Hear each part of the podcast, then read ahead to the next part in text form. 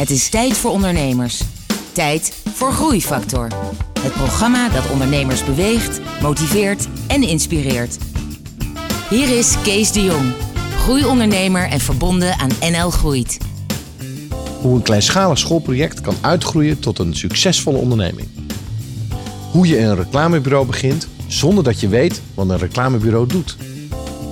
En wat er gebeurt als je kosten verdubbelen en je omzet halveert.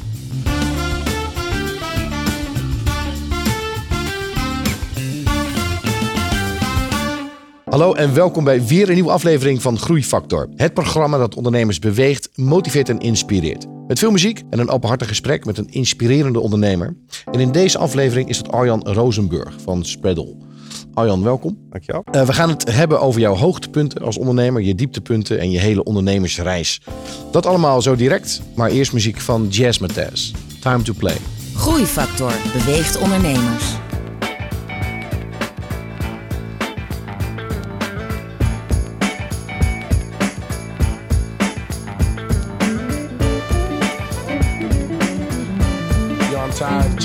Waste my time. I ain't got no time to play.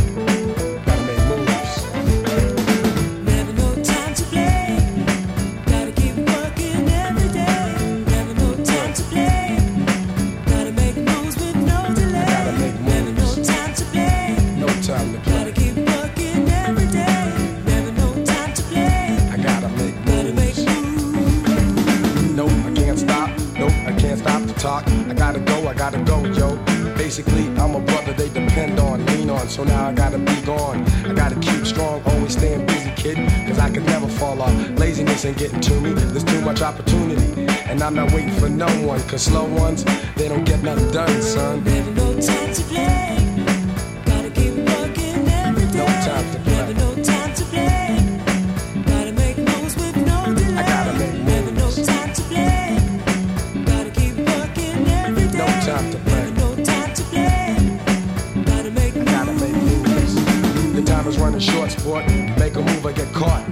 Lasts forever, nothing lasts forever, baby. Maybe you shouldn't act so crazy. Instead of trying to be the man, you could really be the man if you had a plan, understand? But I'm not the one to be waiting for you. Back in the day, I used to do stuff for you. Now I'm warning you that you really ain't no pimp, you wimp. Never no time to play. Gotta keep working every day. No time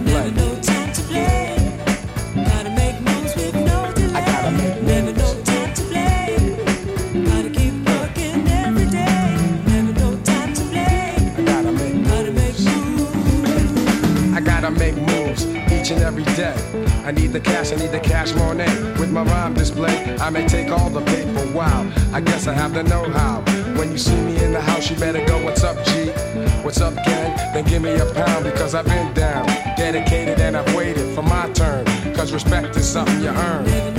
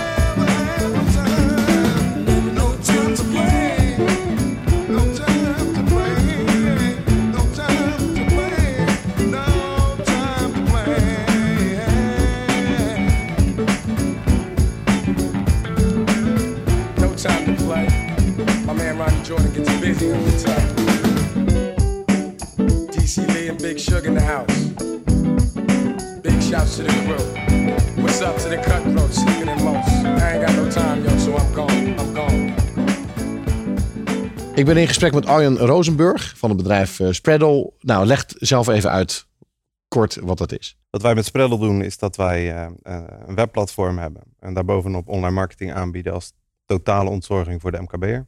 Ja, dus eigenlijk het hele online marketingstuk waar MKB'ers veel mee worstelen, dat, dat los jij op. En er zitten eigenlijk drie bedrijfjes onder voor jou. Hè? Je, hebt een, je, hebt dan Spreadle en daaronder zit nog Promo Fysiek. Klopt? En, en jullie maken, doen daarin het design en de creatie. En jullie hebben nog een bedrijf dat heet Werkende Website. De werkende website. De ja. werkende website. Ja. En dat totaal is dan, zeg maar, Spreadle wat je aanbiedt als totaaldienst. Ja, het zijn twee disciplines die eigenlijk samenkomen in, eh in Spreadle. Dus waar we inderdaad hebben met Promo Fysiek de het maatwerk reclamebureau zijn eigenlijk. Ja. Van origine. Daar zijn we ook, dat is ook het oudste bedrijf. Eh, doen we met de werkende website hebben we een eigen webplatform. Ja. Om, om op die manier eigenlijk zelfstandig dingen te kunnen uitrollen voor klanten. En die ideeën die we daarin hebben. En vervolgens maken we nu daar, met Spreadle hebben we daar de volgende stap in gemaakt. Oké. Om daar ook online marketing eh, Je hebt een mannetje of tussen de 15 en de 20 ehm, in dienst. Eh, eh, je groeit. Maar dat is niet altijd zo vanzelfsprekend gegaan. Want je bent al 15 jaar ondernemer. Ja. Hoe, hoe is dat zo gekomen? Hoe is jouw eerste stap in ondernemerschap begonnen? Ja, dat, eh, een heel bewust moment is dat eigenlijk niet. In retro perspectief kan ik wel zeggen dat ik eigenlijk altijd het leuk gevonden heb om, eh, ja, weliswaar op mijn eigen kamertje zelf dingen te maken en zelf dingen te creëren. En in mijn hoofd eigenlijk altijd bezig was met iets van mezelf maken. En of dat nou de ene keer was het weer een soort van eh, bingo organiseren voor de buurt, wat ik dan weer super leuk vond. De andere keer was dat op school een aandelenspel organiseren. Ik was altijd wel bezig met iets van mezelf te maken. Maar dus jij was een druk baasje. Zo beschrijf je jezelf. Je organiseerde veel dingen. En op een gegeven moment dacht je, oké, nu wil ik een bedrijfje hebben. Nu wil ik een bedrijfje ergens van maken. Wanneer gebeurde dat? Nou, het was eerder zo dat ik, dat ik eigenlijk al vroeg ehm, merkte dat op het moment dat ik een idee had, of iets wilde organiseren, of iets wilde opzetten, dat op het moment dat ik, als ik dat mooi verpakte, want dat vond ik vooral leuk. Ik had natuurlijk in mijn hoofd een bepaalde droomwereld. En die eh, wilde ik op een bepaalde manier verpakken, omdat, omdat het net leek alsof het iets was. Ja, en, eh, Maar, maar geef nou eens een voorbeeld van dat verpakken. Wat deed je dan om het te verpakken zodat het groter of meer leek dan dat het was? Ehm, nou, ik, ik ontwierp, eh, eh, ont- ontwerpen zeg maar, zijn ook een van de dingen die ik, die ik eigenlijk al van jongs af aan doe. Mijn vader schilderde ook. Dat was eigenlijk een hele andere manier van creatief bezig zijn. Hij is meer van de klassieke meesters, maar waar het wel om gaat is dat die vaardigheid wel in mij zit. Ehm, en ik vind het heel leuk om, ehm, eh, in mijn tijd was het helemaal in, ehm, om zeg maar t-shirts te hebben met hele bonte en mooie prints. Eh, nou, daar was ik heel erg gefascineerd van. Eh, ook het stuk branding wat daarbij kwam kijken. En ook het stuk waarde wat dat toevoegde. Namelijk een normaal t-shirt kostte X. En, en zo'n t-shirt kostte dan ineens zes keer zoveel. Eigenlijk alleen maar door een bepaald imago en een bepaalde print.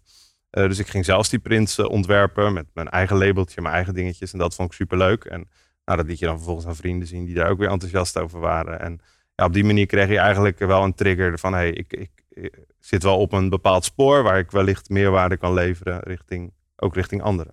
En, en dit was rond 2000? Ehm, nou, dat is eigenlijk in eh, eh, rond 2000. Ja, ik ben ongeveer 2001, 2002 ben ik gestart met het echte ondernemer zijn. Mhm. Dus eh, eh, 2001 gestart eigenlijk met mini-onderneming op school. Ehm, en waar ik het nu over heb is meer die periode daarvoor. Ja. Oké, dus rond 2000 dan.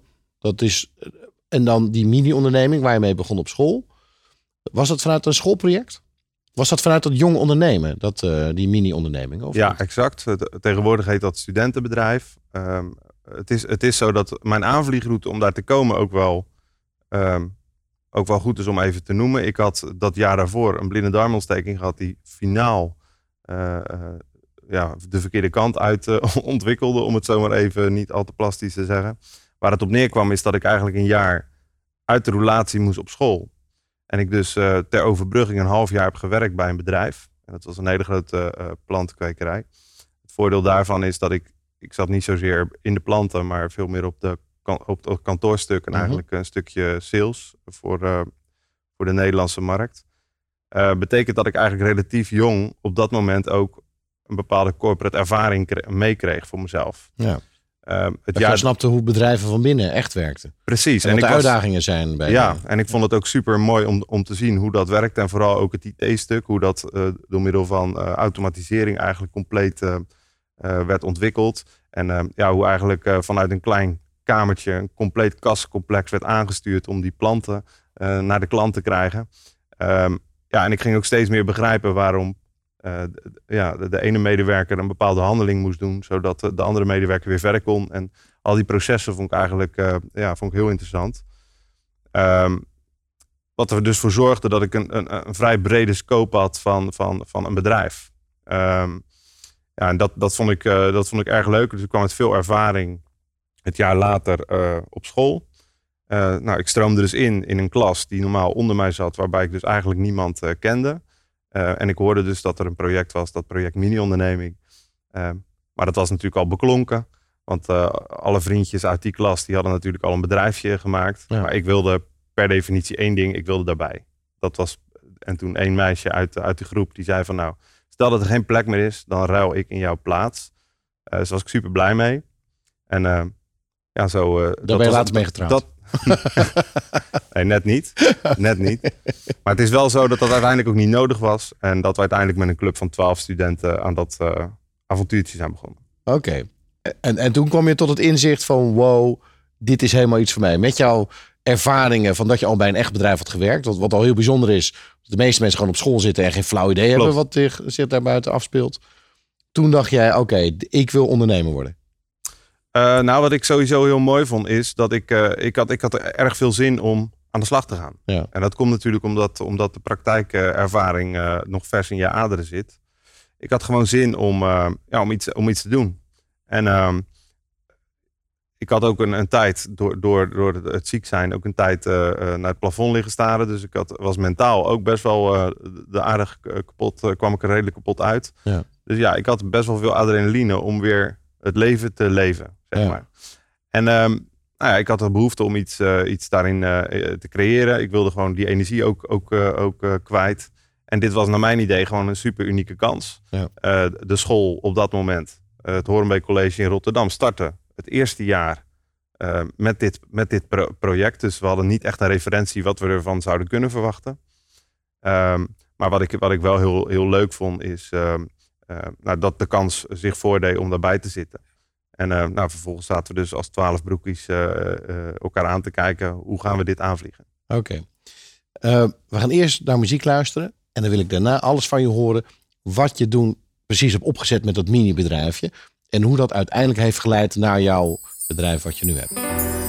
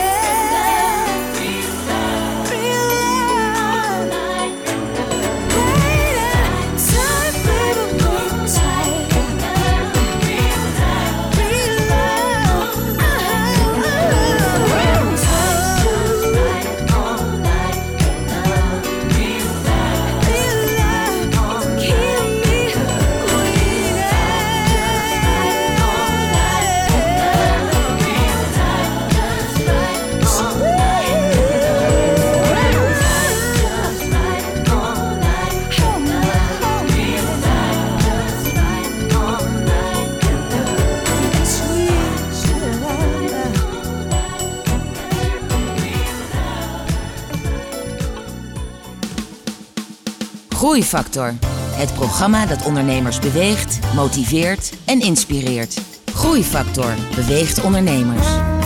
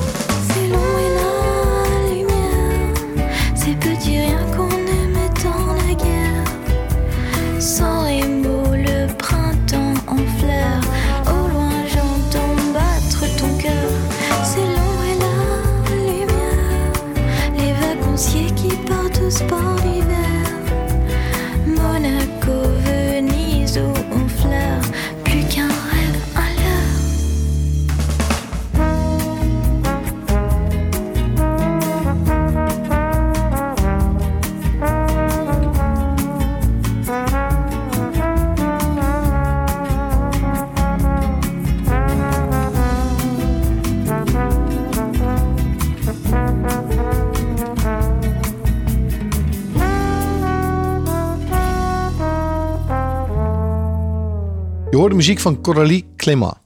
Je luistert naar Groeifactor en ik ben vandaag in gesprek met Arjen Rosenburg van Spreadle. Arjan, jij vertelde mij net hoe je eh, vanuit een mini-onderneming, project eh, uit jouw school, eigenlijk eh, dat daar jouw eerste bedrijf uit is ontstaan. Wat, wat deden jullie precies met die mini-onderneming? Ja, dat was voor ons als twaalf studenten ook de vraag. En wat je toen merkte is dat ik, ik had heel erg de behoefte om iets te creëren, iets creatiefs. En de rest van de club niet. Was ook erg leuk. Hm. Want ik zat op een economische opleiding. En het is logisch dat op de economische opleiding nou niet per se de meest creatieve mensen aan de slag zijn. Nee.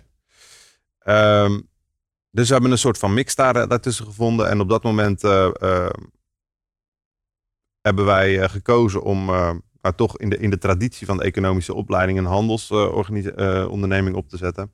En wat wij maakten is, wij bedrukten keramiek en glaswerk voor bedrijven. Eh, en dat deden eigenlijk in twee stromen. Eh, we hadden zeg maar de reguliere business, zoals we dat noemden. Dat waren gewoon de klanten die 250 glazen met hun logo wilden. Mhm. En daarnaast hadden we projectmatige eh, business. En het mooie was, wij, wij hadden de mini-onderneming in de periode dat Willem, Alexander en Maxima trouwden. En een van de projecten die wij toen gedaan hebben, is dat we op basis van een gekochte afbeelding vervolgens ja, de eh, glazen hebben laten maken. Eh, en in veel, vooral christelijke milieus, is het heel erg eh, ja, traditie dat op het moment dat dat soort happeningen gebeuren, Dat je een cadeaus- aandenken dat je een aandenken krijgt, inderdaad. Blauw bloed, zeg maar, van, Precies. van EO. ja. Ja, een beetje, een beetje dat, dat gevoel en dat idee. Dus wij hadden alle gemeentes en scholen aangeschreven om dit unieke product natuurlijk te kopen. En uiteindelijk hebben we door het hele land 15.000 van die gekke glazen uitgeleverd. En dat was voor ons natuurlijk een eh, spannende happening. En toen besloten jullie, jij en je compagnon Marines, van oké, nou, dit werkt. We gaan nu een echt bedrijf beginnen. Tenminste, los vanuit het, eh, het mini-onderneming project. Nou, in eerste instantie is het zo dat je merkt dat binnen het team ehm, er ieder op zijn eigen manier met zo'n project omgaat. Marines en ik namen het sowieso vanaf het begin af aan super serieus. Ons leven hing er een soort van af. Wij hadden echt het, alle twee het idee van, hey, wij kunnen top samenwerken. We hebben samen goede ideeën. Ik ben veel meer de creatieve piloot. Zoals ik mezelf eigenlijk nog steeds noem binnen de organisatie. Terwijl hij eigenlijk, eigenlijk mijn tegenpol is op het gebied van ratio, op het gebied van onderbouwing. Eh, dat vind ik super prettig en, en hij ook. Ehm, ja, vervolgens, ehm, eh, omdat je zo gepassioneerd eh, over bent, ben je natuurlijk ook overal en zien andere mensen dat ook. En zo is het gebeurd dat op een open dag van onze school, wij ook weer op een vrije zaterdag daar natuurlijk weer actief waren. Ik met iemand in gesprek eh, ben, eh, eh, ben gekomen die zei van, joh, leuk, hoe, hoe werkt het project en wat hebben jullie zo al bedacht en gedaan? En nou ja, wie heeft dat logo gemaakt? En ik vertelde dat ik dat, dat, ik dat had. Nou ja, ik werd dus opgemerkt door, door die man. En die man zei, joh, heb je er wel eens over nagedacht om na dit project ook echt voor jezelf te gaan beginnen? Nou, ik zeg, daar heb ik wel eens over nagedacht. Maar ik zeg, ik zou niet weten hoe en ook niet met wie. Eh, en ook niet wat per se. Hij zegt, nou, anders begin je toch rustig aan. Dan begin je één dag in de week. En dan ga je de andere vier dagen eh, ga je bij mij werken. En ehm, nou ja, ik zei toen tegen Marines eh, van, joh, ehm, ik heb net die en die meneer gesproken. Dat is wel superleuk. Maar Marines wilde eigenlijk altijd gaan studeren. Eh, maar die had zoiets, ja, als ik op één dag in de week basis iets met jou samen kan doorzetten, is dat wel heel erg leuk. Er waren er aanvankelijk nog ehm, twee medestudenten die ook mee wilden. Dus we waren eigenlijk helemaal in het begin met, eh, met eh, eh, waren er vier enthousiaste mensen. En die stille vennoot. Alleen eh, nog voor de oprichting haakte er twee af. En heb ik nog één vriend die niet in het bedrijf van toen zat, heb ik er nog bij gevraagd. Gewoon omdat ik het leuk vond om, om met elkaar dingen Ja. te doen. En, maar wanneer verzon je wat je wilde gaan doen? Vier uur voordat ik op vakantie ging, eh, had ik besloten, nou ik wil eigenlijk een reclamebureau zijn. En wat daar precies bij kwam kijken, ik had geen idee. Maar ik had in ieder geval het idee, ik wil veel meer de creatieve kant op. En dat was vier uur voordat je op vakantie ging. Om- Ja, en toen tekende was- ik een nieuw logo, zeg maar. Ja. Het begint bij jou wel met logo's, geloof ik. Ja, het begint bij mij met plaatjes. Ja, ja, ja. Als, het, als ik het niet kan tekenen, dan bestaat het eigenlijk niet. Maar, maar, maar, je, maar je begon niet eigenlijk met een soort droom of met een idee van dit wil ik bouwen. Het enige wat je, oké, dan maar een reclamebureau hè, en dan maar dit. Maar het was niet zo, ik wil nu hè, het mooiste of het grootste of het, of het stoerste dit en dit bedrijf maken. Nee, Weet je, een beetje wat je nu eh, hebt met, met Spreadle. mhm. En wij spraken net even. En je zei, nou, we willen een bepaald probleem oplossen voor het MKB. Alle problemen die ze met online marketing hebben, waar je normaal bij andere bedrijven voor terecht moet, in onder één dak brengen. Zodat ze hoeven alleen maar op één knop te drukken en een groot deel van hun online eh, zeg maar, uitdagingen zijn ermee voorbij. Dat had je in het begin nog niet. Nee, maar dat had er ook meer mee te maken. Ik kom uit een, eh, uit een, een familie waar mijn vader een, een hele trotse elektricien is. En die met heel veel liefde zijn vak uitoefent. Mhm. Die om vier uur thuis gewoon lekker met een krantje zit. En dan gaat En dat was het. nog. En dan lekker gaat kunstschilderen. dat is wat het is. Dus eigenlijk, doordat je niet uit een ondernemersnest kwam, Ah, Ik heb geen idee. Ik wist niet wat een onderneming was. Ik wist niet wat, een onderne wat ondernemen was. En ik wist niet wat een reclamebureau was. nee. Dus ja, op zich is het niet zo raar dat je dan nog geen beeld hebt bij het einddoel. Ik wist alleen waar ik me op in wilde spannen. En dat Ja. was op die reclamebusiness. En ik ben heel erg, in die zin heel erg van de learning by doing. Dus ik ging gewoon dingen doen. Ja. Het had net zo goed als jij dat project niet had gehad op school, dat je helemaal die stap nooit had durven zetten. Maar sterker nog, dan was dat op die manier in ieder geval niet gebeurd. Nee. Nee, dat klopt. Ik, Dus dat is eigenlijk wel even een grote pluim naar de. want je geeft nu een man of 17, 18. eh, eh, geef je inkomen samen met je. je hebt Ja. een bedrijf gebouwd. En anders had het niet gebeurd. Dus even een, pluim aan dat eh, mini-onderneming. eh. Jong ondernemen. Ja. Ja, super. Ik eh, ben daar heel erg dankbaar voor. Ehm, ik zie ook, ik vind ook, en ik weet niet hoe dat vandaag de dag exact in elkaar zit, maar ehm, als ik kijk naar, naar, naar de klas waarin ik vroeger za- zat met, al- met allemaal rotjochies. En als ik kijk hoeveel daar nu ondernemer van zijn, is echt superveel. Dat, Ja. dat, dat, dat ja, sta ik echt versteld van. En dan denk ik van ja, er is eigenlijk heel weinig aandacht geweest toen voor die competenties. Hè. Het, wa- het waren vooral jongetjes die niet wilden leren en Ja. meisjes. Ehm, maar uiteindelijk waren, zat er gewoon superveel ondernemerschap eh, op dat moment eh, Ja. in de club. Oké, eh, dus dit is voor degenen die luisteren die daar iets mee te maken hebben, dan wel politiek of anders. Het werkt wel om dit soort programma's op te starten, om mensen daar al vroeg kennis mee te laten maken. Absoluut. Ja. En ik, ik heb dat zelf in die zin ook ervaren. Ik ben later ook voor jong ondernemen. Heb ik als het ware weer iets terug kunnen geven door zelf eh, met eh, Kids in Biz eh, voor basisscholen eigenlijk aan de slag te gaan. Ja. Ik moet zeggen, het is fantastisch. Ik ben, ik ben in Rotterdam, heb ik dat bij, bij een school kunnen doen. En ja, dat is, daar werkt het eigenlijk precies hetzelfde. De mensen het- met het de is- grootste mond zijn de mooiste leiders. En die, gaan helemaal, die weten opeens wel eh, eh, ja, zeg maar vorm te geven aan hun driften en, Ja. en expansies. Op een manier die super constructief kan werken. Nadat je wist wat je ongeveer wilde gaan doen, dat begon met dat eh, eigenlijk reclame designbureau eigenlijk. Jullie maakten designs. Ben je uiteindelijk zeg maar act- andere activiteiten gaan ontplooien. Ben je mensen aan gaan nemen en ben je het echte leven van de ondernemer leren kennen. Daar wil ik straks met je verder over praten. We gaan eerst muziek luisteren van Shuggy Otis met Strawberry Letter 23.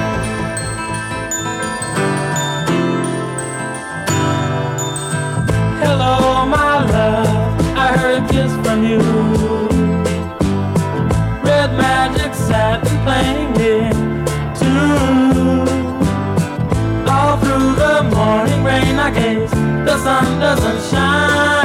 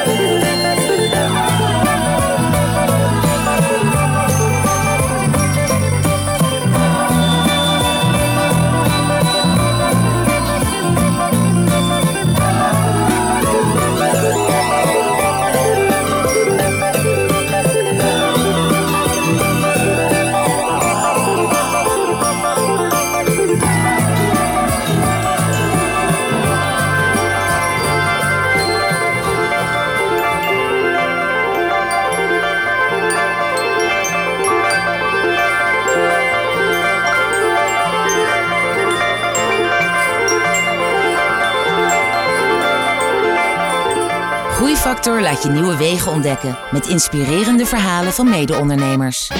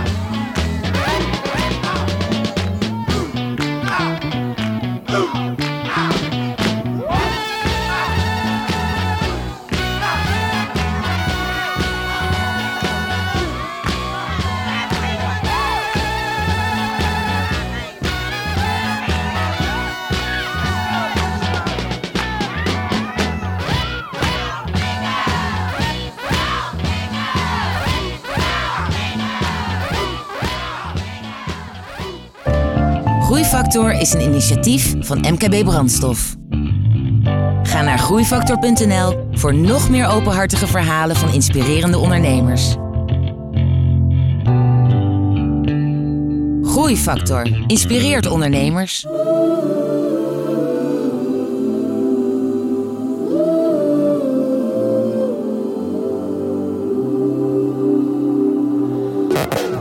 Somehow we go on.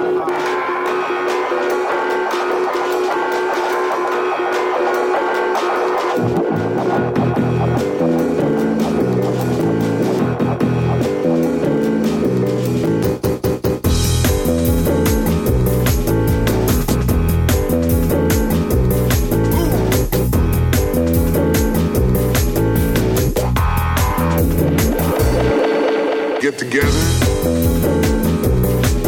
Get together.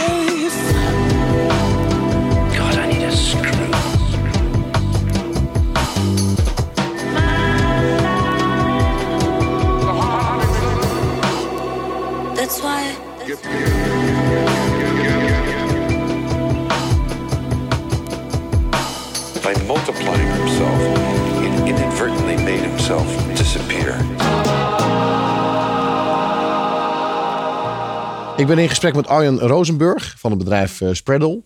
Eh, Arjan, jij hebt ehm, eh, je bedrijf. ben je begonnen als een, als een design- en reclamebureau. Waar ben je geld mee gaan verdienen? Wat was de bron van inkomsten? Wat was het model? Ehm, nou, in het begin stond natuurlijk gewoon in die handel in die glazen. Dus het is, het is zo, dat bleven we ook gewoon doen. Want ik, ik, ik verzinde natuurlijk voor mezelf ook een heel mooi verhaal. Dat dat prima paste in de propositie die ik had. Reclame, reclame. Nou, oké, promotie eh, en reclame. Eh, ver- vervolgens natuurlijk in de uren die je ging maken. En het, en, en het drukwerk wat je ging leveren. eh, eh, dus, dus eigenlijk gewoon eh, eh, uurtje, factuurtje. Of op aangenomen prijzen. Ja. Creatieve uitingen ontwerpen en maken en produceren. En Ja. Het eigenlijk voor mensen die het niet zo goed eh, zelf konden, het, het daarvoor eh, regelen. En waarbij ik eigenlijk de creatieve kant deed. En Marines eigenlijk Ja. zorgde dat het drukwerk ook uiteindelijk bij die klant kwam. En dat het goed ingekocht Ja. werd en, enzovoort.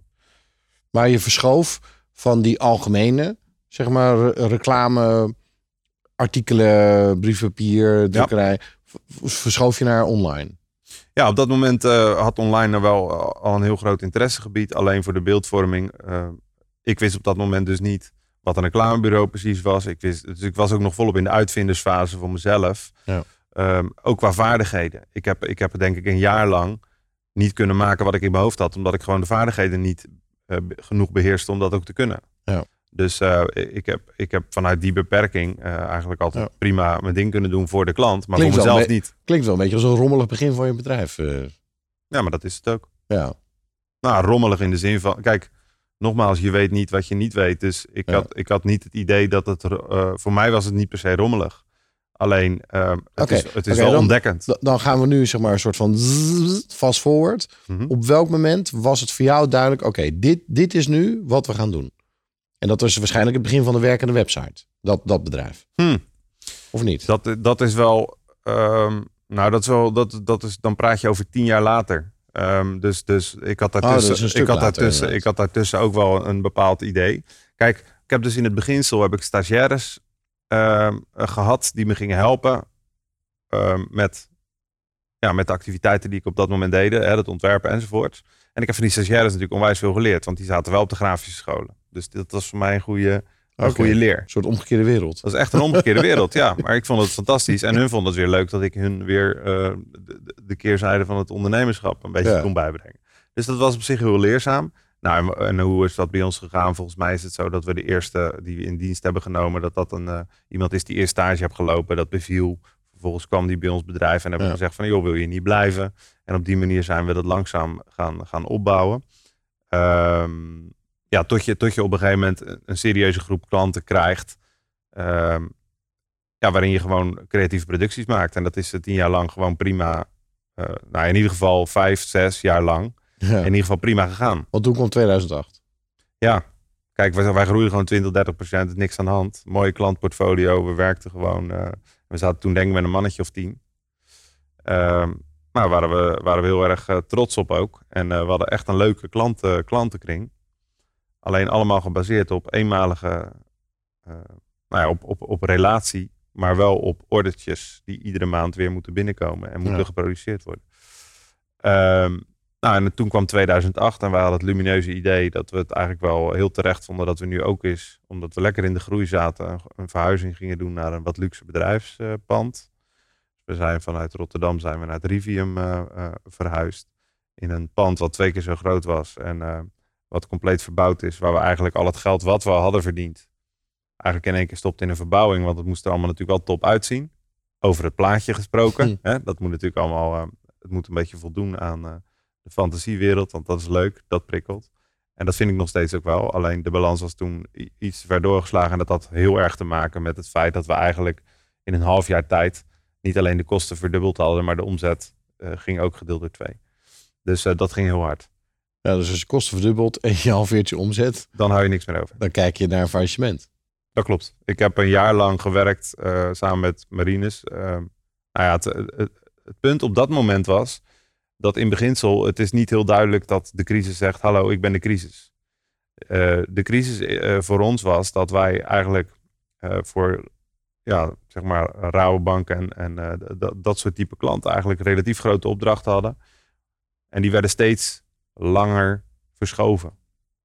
Dus het, het stelt zich uit eigenlijk als een soort sluipmoordenaar in het, in het proces. En op een gegeven moment kom je erachter van, hé, hey, ehm, ja, het, het was toen natuurlijk sowieso een hele dynamische tijd. Mensen zijn opeens heel erg intern gericht en de contactpersoon die je had is opeens niet meer aanwezig.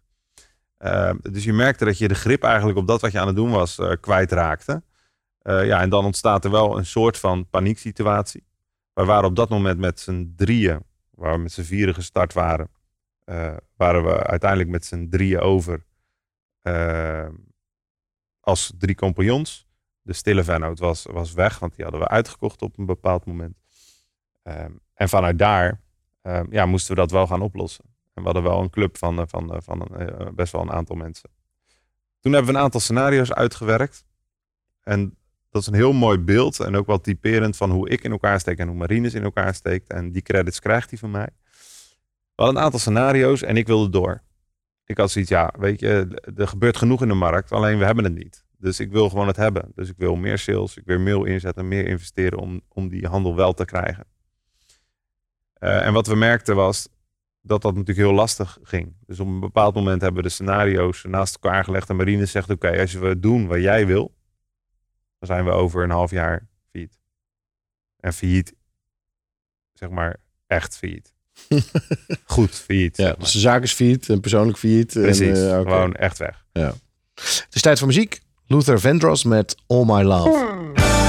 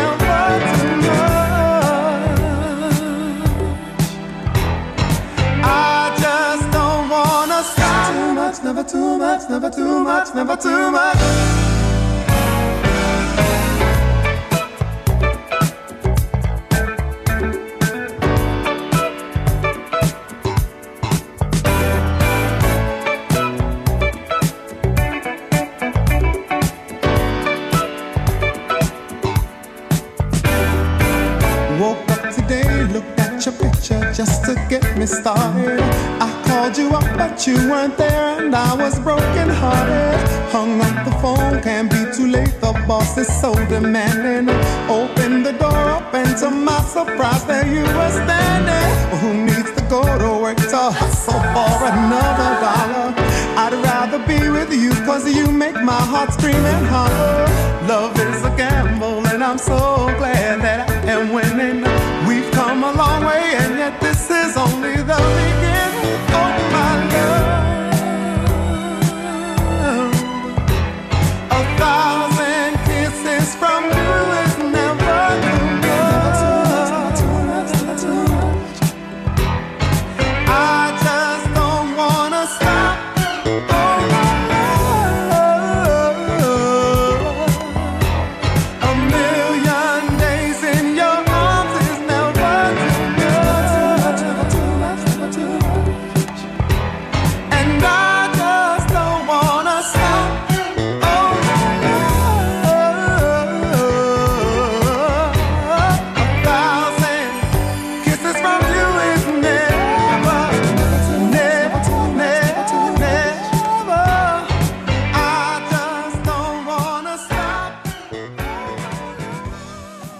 Ondernemer jij ook bent, je zet je eigen stip aan de horizon. Een idee, een ideaal, een ambitie. Groeifactor helpt je daarbij, zodat je persoonlijk en zakelijk vooruit kunt. Groeifactor beweegt ondernemers.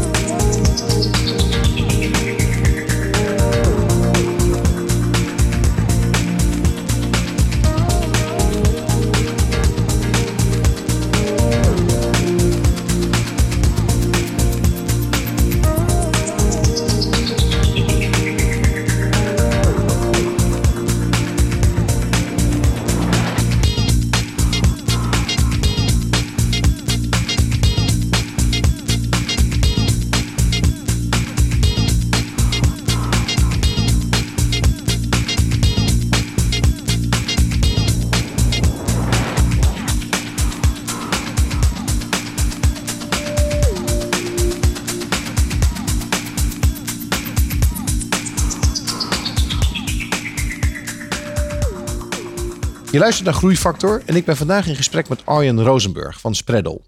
Arjen, je vertelde net dat jullie failliet zouden gaan als jullie zo doorgingen. Eh, wat hebben jullie toen gedaan?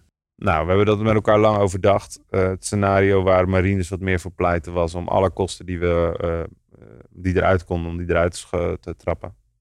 En dat hebben we eigenlijk uiteindelijk gedaan met elkaar. Als we de cijfers, toen we de cijfers op een rij hadden en dat met elkaar over spraken, waren we daar overigens relatief snel over eens. En alle kosten, dat waren de medewerkers. De dat waren een heel groot deel van de medewerkers. Dat waren ook allerlei eh, kosten die daarmee samenhingen. Eh, ons complete pand versoberd. En dat zorgde er wel voor dat je met een huur van, eh, nou, wat zal het zijn, 4000 euro met, met drie mensen aan het bikkelen was om dat terug te betalen. En omdat je een huurcontract hebt van, van een jaar of drie boven, je, boven je harses en geen BV hebt. En perso- hoofdelijk aansprakelijk bent, moet je daar gewoon volhouden. Ja. Eh, een van de dingen die we wel gedaan hebben, is dat we als drie manschappen op dat moment bij elkaar gekomen zijn en zeggen van hier kunnen geen drie mensen meer van gaan eten. Dat sowieso niet. Op dat moment had ik een compagnon eh, die vooral met de commercie bezig was. En die was natuurlijk uitgeput door de markt en door de situatie. Ja. Ik had daar, eh, en we konden dat met z'n allen heel goed voorstellen. Alleen, ik was wel van mening dat het geen zin had om met z'n allen elkaar aan te zitten kijken op een boot die langzaam onder water staat. Ja. En eh, omdat, om- dus, dus ik heb gezegd eh, van joh, misschien is het goed om te kijken wat naast wat we vandaag aan het doen zijn, de mogelijkheden zijn voor ieder individu. En op die manier kon mijn eh, toenmalige compagnon ergens aan de slag. Ja, maar hij was verantwoordelijk voor de commercie. Dat klopt. En die omzet ging al naar beneden. Dus hoe heb je dat dan bijgefietst? Nou, er was toch geen commercie meer. Dus dat, nee, maar dat was wel de situatie op dat moment. En eh, ehm, dat heeft alleen maar zin als je ergens verantwoordelijk voor bent. Heeft alleen maar zin als, als, eh, als er ook wat gebeurt. Ja. Ehm, en het punt is, verantwoordelijk voor, dat, dat is totaal geen garantie dat er ook maar iets gebeurt. Dus ik als ondernemer op dat moment zeker met die cijfers en dat scenario in mijn achterhoofd. Ehm, ja, wat hebben we nog überhaupt? Hè, dus dus eh, ik, ik, je moet, je moet eigenlijk... contract, dat had je. Ja, ja. Een verplichting. En, Ja. eh, en, en, en natuurlijk een morele verplichting naar jezelf en naar elkaar. En Ja. je ging natuurlijk ook voor de buitenwacht in één keer van tien redelijk succesvol bedrijf. Hè? Eh, voor de buitenwacht altijd groeit lekker door. Ja. Verhuizen naar, naar mooie locatie. Ja, we hebben in één keer de stoute schoenen aangetrokken en gezegd van oké, we, we moeten en we gaan het ook echt anders doen. Want eigenlijk precies op het moment dat je, hè, dat je nieuwe eh, pand klaar was en eh, de uitstraling, je Ja. was on top of the world, Klopt. was het eigenlijk gewoon precies tegenovergesteld. Jullie zaten in het, op het, in het, eigenlijk het putje, diepste punt eh, Ja, van je ondernemers. klopt. eh. We waren op dat moment al het mooiste kantoor en het laagste resultaat. Ja. Ja. Wanneer merkte je weer dat het weer beter ging? Wanneer dacht je, oké, we, we zijn gered, we, we gaan het weer maken. En, en wat was daar uiteindelijk de belangrijkste groeifactor achter? een van de dingen eh, die voor mij belangrijk waren is... Ik was, eh, ik was langer eh, bevriend met mijn huidige derde compagnon. En eh, een jongen die komt, die komt echt uit een handelswereld. Had altijd geld verdiend, maar bouwde eigenlijk nooit een bedrijf op. En ik was heel erg bevriend met hem. En hij vond het altijd super leuk om te horen hoe ik bezig was met iets te bouwen. Hè, zoals ik dat mijn hele leven al doe. Met, met, en ik was natuurlijk gefascineerd dat hij altijd geld verdiende. En zeker omdat mijn commerciële compagnon eh, eruit was, was er op een bepaald moment wel ruimte voor commerciële kracht. Toen de markt zich min of meer hersteld was. Ik denk dat je praat over anderhalf jaar verder. Ehm, op dat moment zijn we daar, eh, ja, eh, heeft hij gezegd van nou, ik denk dat dit wel een mooi moment is om, om die jongens eens te gaan helpen. Dus ik heb gezegd van oké, tegen mijn eh, compagnon gezegd van oké, ik vind het leuk als jij bij ons komt en dat jij commercieel ehm, een bepaalde eh, gashendel eh, wil opentrekken, maar dan wel in een goede richting. En website zou best wel eens interessant kunnen zijn. Alleen, de vraag is, ik wil het niet doen zoals ik het vandaag doe. Want A, dan verdien ik niks. En B, dat geeft me geen goed gevoel. Het slokt al mijn tijd op. Dus of we gaan daar een partner voor zoeken. Of we gaan het helemaal anders doen. Ehm, maar vervolgens begint eigenlijk eh, ja, er, er een weg naar een ontwikkeling en een propositie. eh, die we tot op de dag van vandaag eigenlijk nog steeds zo voeren. Oké, nou, nu, nu hoor ik weer ondernemerswoorden, ontwikkeling, propositie, Mhm. de weg naar, de, naar, naar groei en succes. Eh, we gaan eerst muziek eh, luisteren en daarna gaan we die weg naar succes eh, van jou horen. Dancing Easy van Danny Williams.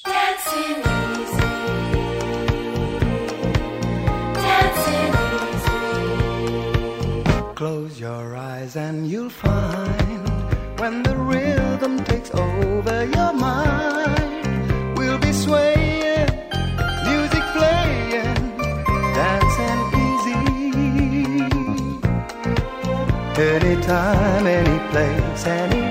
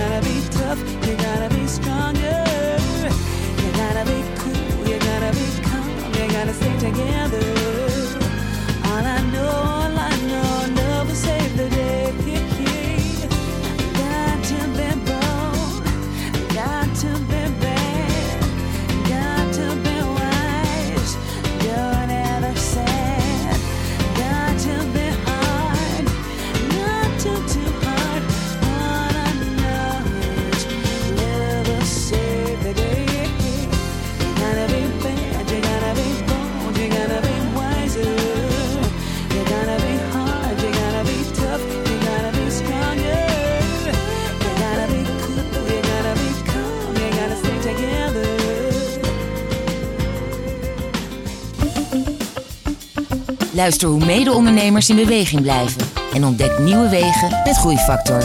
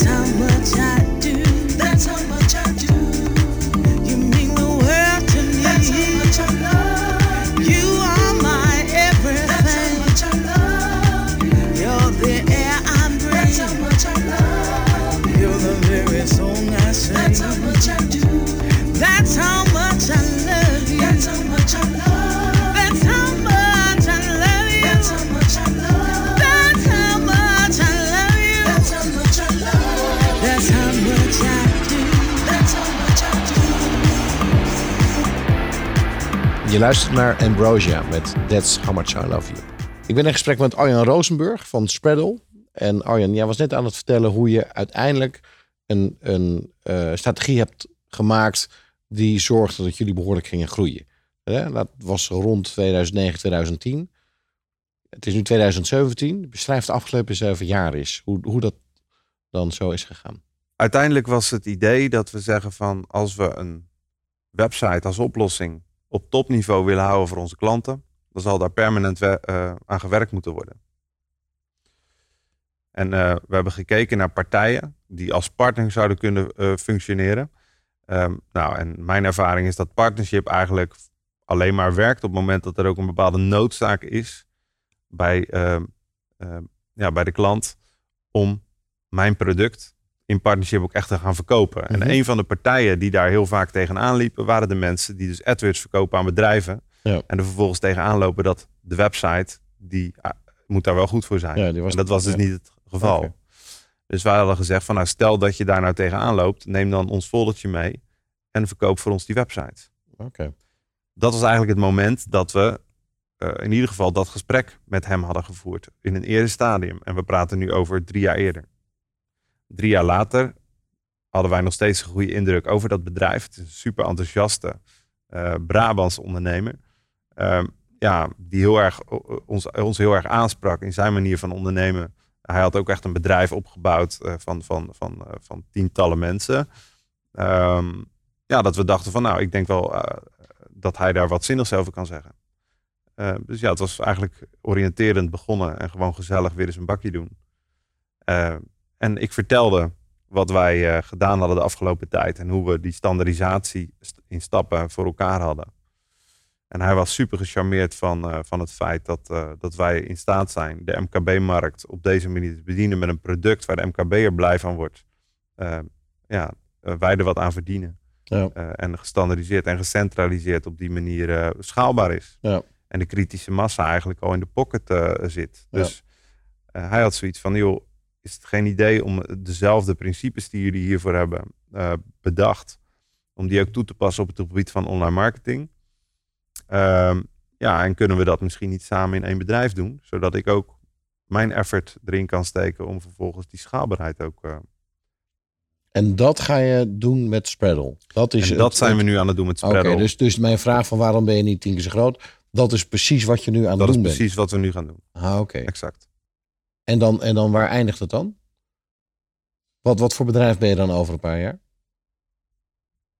Ehm, nou, dat kan, een aantal, dat kan natuurlijk een aantal kanten op. Ik heb, eh, ja, ik heb ook minder absolute verwachtingen over waar ik per se wil staan. Eh, maar ik heb wel hele, ehm,